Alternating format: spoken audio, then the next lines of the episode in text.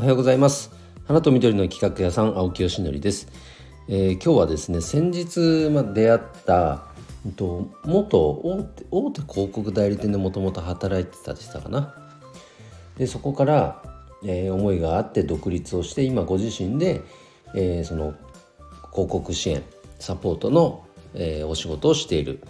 え、方に出会ったんですけどその人のね思いがすごく素晴らしかったので共感したので今日はそのシェアをしたいと思います。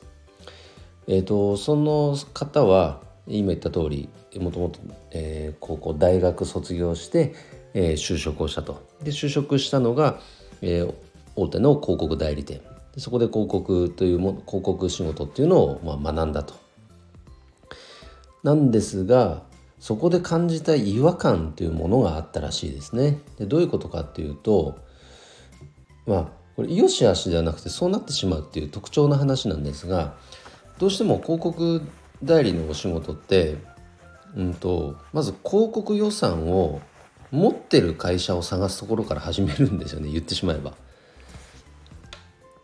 でなぜかっていうとその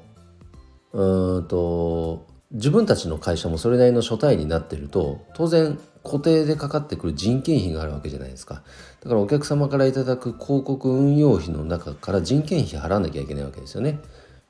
というものが乗っかってくると。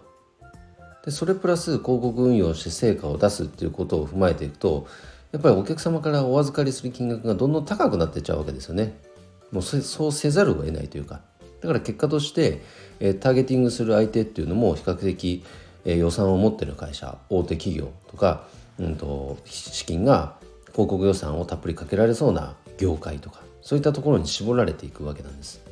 でその結果何が起きていくかっていうとやっぱり広告予算かけてで成果出して結果出してあけでその業績も伸びたでお互いウィンウィンだねっていうことはいいけども広告予算をかけた会社がどんどん伸びていくけどそうそれがなかなかできない会社はなかなか伸び悩むっていういわゆる二極化ってやつですよね。それを、まあ、助長する仕組みになってんじゃないかっていうことに違和感を感じたそうです。僕はこれ結構同感でしてなぜかっていうとこの夏季園芸業界そのものがどちらかというとマーケティングの対象から外される業界だからですね。だって例えば広告って言っても広告予算基本持ってないですもん。だからそこに対してこういう商品サービスあるんですけど使えませんかなんて営業がまずされない。されたとしてもどうしたってその価格設定がそもそもそこをターゲティターゲットとした価格設定になってないからもう価格が合わなくて結局サービス使えないなんていうことざらにあるんですね。ってなっていくとそのサービスを使ってその恩恵を受けられてでお互いウィンウィンだねっていう関係性を構築していけるのって結果として予算を持ってるとこ同士になるんですよ。となっていくと予算を持ってない会社小規模中小零細企業っていうのはやっぱりそのなかなか伸び悩むっていうこの二極化が生まれていくという現象が起きるんじゃないかというふうに僕は考えています。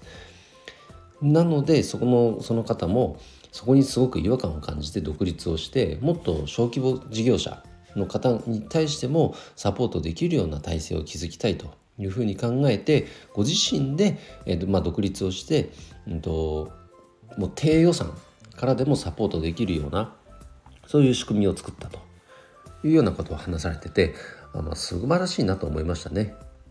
で実際金額をそのサービスプランも見させてもらいましたけどこの金額だったら確かに検討のそのテーブルにはまず乗るよねという価格帯でしたし内容もえっ、ー、とそのなんて言ったらいいんだろう、まあ、LINE を使った広告運用のそれはサービスだったんですけど非常に分かりやすくてシンプルだし